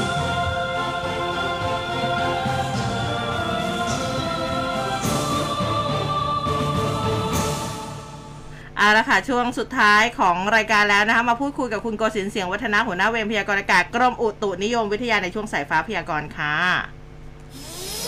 สายฟ้าพยากรณ์ โดยกรมอุตุนิยมวิทยา สวัสดีสวัสดีค่ะ ครับ ครับผมครับ สวัสดีครับ คุณโกศินคะ คุณผู้ฟังถามว่าวันนี้จะแอโรบิกได้ไหมคะ ครับ วันนี้ก็ถ้าพูดถึงลักษณะอากาศโดยทั่วไปนะครับ ก็ในระหว่างวันก็อาจจะมีฝนตกลงมาได้บ้างนะครับ ก็มีได้แทบทุกวันตามอิทธิพลจากลักษณะของลมใต้และลมตะวันออกเฉียงใต้นะครับ ที่ยังคงพัดนำความชื้นจากทางด้านทะเลอ่าวไทยเข้ามาบ้าง แต่ว่าก็อยู่ในเกณฑ์ประมาณ 10-20%ของพื้นที่นะครับอืมก็วันนี้ก็ดูแนวโน้มว่าน่าจะน้อยกว่าในช่วงของเมื่อวานนะครับ แล้วก็ในระหว่างวัน โดยเฉพาะในช่วงกลางวันและช่วงบ่ายเนี่ย น่าจะมีอุณหภูมิสูงขึ้นกว่าเมื่อวานนะครับอืมแล้วก็น่าจะมีอากาศร้อนได้มากกว่าเมื่อวานครับ ค่ะ แล้วส่วนใหญ่ถ้าจะตกนี่คือช่วงไหนคะก็จะเน้นในช่วงระหว่างวันนะครับ ในช่วงกลางวันและเย็นๆช่วงบ่ายเวลาน่าจะใกล้เคียงกับในช่วงหนึ่งถึงสองวันที่ผ่านมานะครับอืมก็จะเน้นในช่วงเวลาประมาณนั้นนะครับ ก็พอก็พอไหวอยู่นะสำหรับเรื่องของแอโรบิกอืมแต่คสรับภาพนี้ถ้าจะยากนิดนึงเท่าที่ดูเวลาแล้ว ครับครับแสก็ดงว่า ระยะนี้ก็อาจจะต้องระวังหน่อยเพราะว่าฮะ อากาศมันเริ่มร้อนขึ้นนะครับ ถ้าอ่าทำกิจกรรมกลางแจ้งก็ต้องระวังในเรื่องของอาลักษณะของแดดที่ลงมาด้วยนะครับอ๋อ เพราะว่าอากาศค่อนข้างร้อนนะคครับรับค่ะ ก็แสดงว่าวันนี้ที่พระอาทิตย์จะตรงกับศีรษะเราเนี่ยก็จะไม่ได้ร้อนมากสักเท่าไหร่ถ้าบางพื้นที่ที่มีฝนใช่ไหมครับ ใช่ครับ บางพื้นที่ที่มีฝนตกลงมาในระหว่างวันนะครับ อากาศก็น่าจะคลายความร้อนลงไปได้บ้าง แต่ว่า ฝนที่ตกเนี่ยมันเป็นฝนในช่วงของฤดูร้อนนะครับ ส่วนใหญ่เวลาที่ตกก็อาจจะไม่ได้ใช้ระยะเวลานาน ก็อาจครัจะบแค่คลายความร้อนไปได้ในช่วงระยะเวลาสั้น ๆ นะครับ พอฝนอืมหายตกไป อากาศก็กลับมาร้อนเหมือนเดิมนะครับอ๋อครับครับโอ้ยนะมันคะมีมีพื้นที่ไหนเพิ่มเติมไหมครับ ตรงนี้สำหรับวันนี้ครับ ครับก็โดยภาพรวมในพื้นที่ทางด้านประเทศไทยตอนบนเนี่ยฝนส่วนใหญ่อยู่ในเกณฑ์ประมาณ 10-20%ของพื้นที่นะครับ ครับ ที่อาจจะมีฝนได้มากหน่อยก็คงจะเน้นในพื้นที่ทางด้านภาคตะวันออกเฉียงเหนือนะครับ ที่น่าจะมีลักษณะของลมใต้และลมตะวันออกเฉียงใต้พัดเข้าไปได้ค่อนข้างดีกว่าในพื้นที่อื่นๆนะครับ ก็ส่วนภาคอื่นๆ ก็จะเน้นในเรื่องของอากาศร้อนถึงร้อนจัดนะครับ กับมีฟ้าหลวในตอนกลางวัน ส่วนภาคใต้ก็ระยะนี้ยังมีฝนได้ประปรายนะครับอืมก็อยู่ในเกณฑ์ประมาณ 10-20%ของพื้นที่เช่นเดียวกัน ก็ยังไม่ได้เยอะมากนะครับครั โอบเคได้ค่ะ วันนี้มีอะไรอยากเพิ่มเติมบ้างไหมคะก็อาจจะต้องระวังในเรื่องของลักษณะของอากาศร้อนถึงร้อนจัดในพื้นที่โดยเฉพาะภาคเหนือภาคตะวันออกเฉียงเหนือและภาคกลางนะครับ ฮะ วันนี้น่าจะมีอุณหภูมิอยู่ในเกณฑ์อากาศร้อนจัดก็คือ 40 องศาอืมขึ้นไปได้นะครับ ส่วนในพื้นที่ที่มีฝนก็อาจจะต้องระมัดระวังเพราะว่าฝนในช่วงของฤดูร้อนเนี่ยจะมีลักษณะของฝนฟ้าขนองลมกระโชกแรงเข้ามาได้บ้างนะครับครับ ผมขอบคุณครับ ครับ สวัสดีครับ ค่ะสวัสดีครับค่ะอะ คุณผู้ฟังถามเข้ามาว่าตอนนี้ถ้าจะไปฉีดเข็ม3ใต้ผิวหนังที่ศูนย์กลางบางซื่อมี walk in ไหมอืมมีนะครับไปได้เลยนะครับที่ศูนย์กลางบางซื่อนะครับ ใช่แต่ว่าก็ให้บอกพนักงานไว้ก่อนเจ้าหน้าที่ไว้ก่อนว่าเราต้องการจะฉีดแบบนี้อ่าเขาจะนคมีแจ้งแถแจ้วงด้วยเขาจะมีออแถวให้ว่าก็จะจะได้โอคแยกให้เป็นใช่ใช่จะได้ไม่ไปผิดความตั้งใจนะแจ้งตั้งตั้งแต่ระบบ คัดกรองเลยนะอืมเดี๋ยวเข้าไปเขาจะมีคัดกรองก่อน แล้วก็เราก็แจ้งเจ้าหน้าที่เขานะครับเขาก็จะบอกให้นะคอ๋รัอบนี่คุณผู้ฟังบอกว่าควรมีข้อมูลน้ำขึ้นน้ำลงด้วยนะ จากกรมอุทกศาสตร์กองทัพอ๋อเรือนะคะอะเดี๋ยวยังไงเราจะค่อยๆ เพิ่มให้ละกันนะคะขอบพระคุณมากๆเลยนะครัคะบอะอยากผมได้อะไรก็บอกมาครับถ้าเราหาให้ได้เราจะจัดให้ค่ะครับอะช่วงนี้หลาย ๆ ท่านที่เดินทางไปท่องเที่ยวขับรถผ่านถนนสายบ้านหนองจอกหนองขี้ตุ่นนะครับอืมช่วงบ้านหนองกรวดตำบล โป่งตาลองอำเภอปากช่องจังหวัดนครราชสีมา อืม จะหยุดรถไปถ่ายรูปกับดอกทองอุไร ว้าว ที่เขาปลูกไว้ริมสองข้างทางนะครับ ตอนนี้กำลังออกดอกสีเหลืองบานสะพรั่งแบบสวยงามมากนะครับ อืม ชาวบ้านขับรถผ่านไปมาเนี่ยโอ้โห ชื่นชมการอดไม่อดใจไม่ได้ อดใจไม่ได้ที่จะลงไปอดใจถ่ายไม่ไหวรูปเนอะนะครับ คือตลอดเส้นทางเนี่ยมันยาวประมาณ 9 กิโลเมตร แล้วฉากหลังมันคือภูเขาโอ้เอาสองข้างทาง perfect เป็นแบบโอ้ต้นดอกทองอุไรนะสวยมากๆนะครับ ใครที่มีโอกาสได้ไปเส้นทางนี้นะครับ ก็ลองแวะไปถ่ายรูปดูกันนะครับ ถนนสายบ้านหนองจอกหนองขี้ตุ่นอ่า ช่วงบ้านหนองกรวดตำบลบ้านโป่ง ตาลอดอำเภอปักช่องจังหวัดนครราชสีมาครับค่ะ ก็สามารถที่จะไปไปถ่ายถ่ายภาพกันได้นะครับอ่าประชาชนหรือว่าคุณผู้ฟังนะครับมีสถานที่ไหนที่อยากจะบอกกล่าวไหมครับมาเที่ยวกันหน่อย ตรงนี้ก็มีที่ให้ถ่ายรูปเหมือนกันนะอืมเออนะคะก็บอกกล่าวกันมาได้นะคะอะทีนี้พอพูดถึงการท่องเที่ยวนะคะแต่ว่ามีประเพณีอันนี้จะพาไปที่เชียงใหม่ครับจัดประเพณีขึ้นดอยสุเทพปี 65อ่านะคะ พระทูต ธรรมทรชัยวิชิตนะคะท่านก็เปิดเผยกับทางเชียงใหม่นิวส์นะคะ ท่านบอกว่าปีนี้เนี่ย ก็จะมีการจัดงานประเพณีขึ้นดอยสุเทพประจำปี 2565 จะเริ่มตั้งแต่ 9 พฤษภาคมนะคะ แล้วก็มีประเพณีเตียวขึ้นดอยนะเพื่อสืบทอดประเพณีอันดีงามเอาไว้นะคะ โดยในวันเสาร์ที่ 14 พฤษภาคม จะเริ่มงานกันตั้งแต่ช่วงค่ำซึ่งปกติจัดก่อนวันวิสาขาบูชา 1 วัน ซึ่งปีนี้วันวิสาขาบูชา ตรงกับวันอาทิตย์ที่ 15 พฤษภาคมครับก็เดือนพฤษภาคมนี่วันหยุดเยอะอยู่นะนะคะ โดยจะต้องจัดตามมาตรการความปลอดภัยของจังหวัดเชียงใหม่ แล้วก็จะเป็นปีแรกหลังจากงดการจัดงานมา 2 ปีเนื่องจากสถานการณ์โควิด -19 นะคะ ใครที่อยู่เชียงใหม่ น่าจะคุ้นเคยกับอ่าประเพณีเหล่านี้นะคะ ก็มีออกมาเรียบร้อยนะสำหรับตารางประเพณีขึ้นดอยสุเทพนะคะ ครับผมอืมแจ้งไว้ให้ทราบนะฮะอืมอ่าเมื่อวานนี้มีการเปิดตัวสมาชิกใหม่ลูกยีราฟเพิ่มขึ้นอีกหนึ่งตัว ที่สวนสัตว์ขอนแก่นอ่านะครับค่ะอ่าก็บอกว่าช่วงเช้าตรู่ของวันที่ 4 เมษายนน่ะอ่า สวนสัตว์ขอนแก่นเขาได้สมาชิกใหม่เป็นลูกยีราฟ สายพันธุ์แอฟริกาใต้ ลืมตาดูโลกนะครับณส่วนจัดแสดงสัตว์แอฟริกาใต้ ซึ่งอืมลูกยีราฟเกิดใหม่ตัวนี้นะฮะ เกิดมาก็น้ำหนักแรกเกิดประมาณ 70-80 กิโลกรัมอืมความสูงนี่แซงเราไปแล้ว 190เซนติเมตรเดี๋ยวเดี๋ยวเดี๋ยวเขาต้องแซงเราถูกแล้วเขาเกิดอะมาเขาก็โตเกินเราเลยนะครับ ซึ่งลูกยีราฟเนี่ยที่เกิดใหม่ลูกตัวนี้นะครับเป็นตัวที่ 5 จากแม่ยีราฟที่ชื่อว่าใบเฟิร์นอืมก็ได้รับความอนุเคราะห์จาก สวนสัตว์นครราชสีมานำไปจัดแสดงที่สวนสัตว์ขอนแก่น ตั้งแต่เริ่มต้นการเปิดให้บริการเข้าชมสวนสัตว์ตั้งแต่แรกเลยอืมจากพ่อยีราฟเนี่ยอ่าแม่ชื่อใบเฟิร์นพ่อชื่อเข้ม อันนี้ก็นำเข้ามาจากแอฟริกานะครับ ตั้งแต่สวนสัตว์ขอนแก่นเปิดให้บริการสวนสัตว์ขอนแก่นเนี่ยเขามีการจัดแสดงอ่าทั้งหมดนะครับตอนนี้เนี่ยยีราฟเนี่ยมีจำนวน 5 ตัวลูกยีราฟที่เกิดขึ้นมาก็เป็นสมาชิกใหม่ล่าสุดนะครับ ร่างกายแข็งแรงสมบูรณ์ดีนะครับโอ้แต่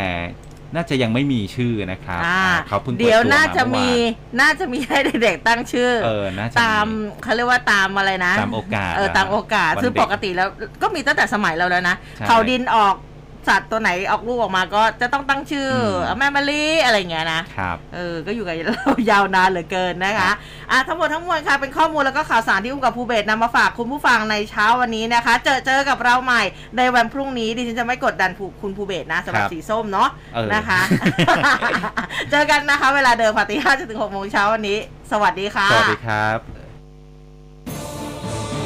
ร้อยจุดห้าคืบหน้าข่าว News อัปเดต ช่วง ข่าวหน้าหนึ่ง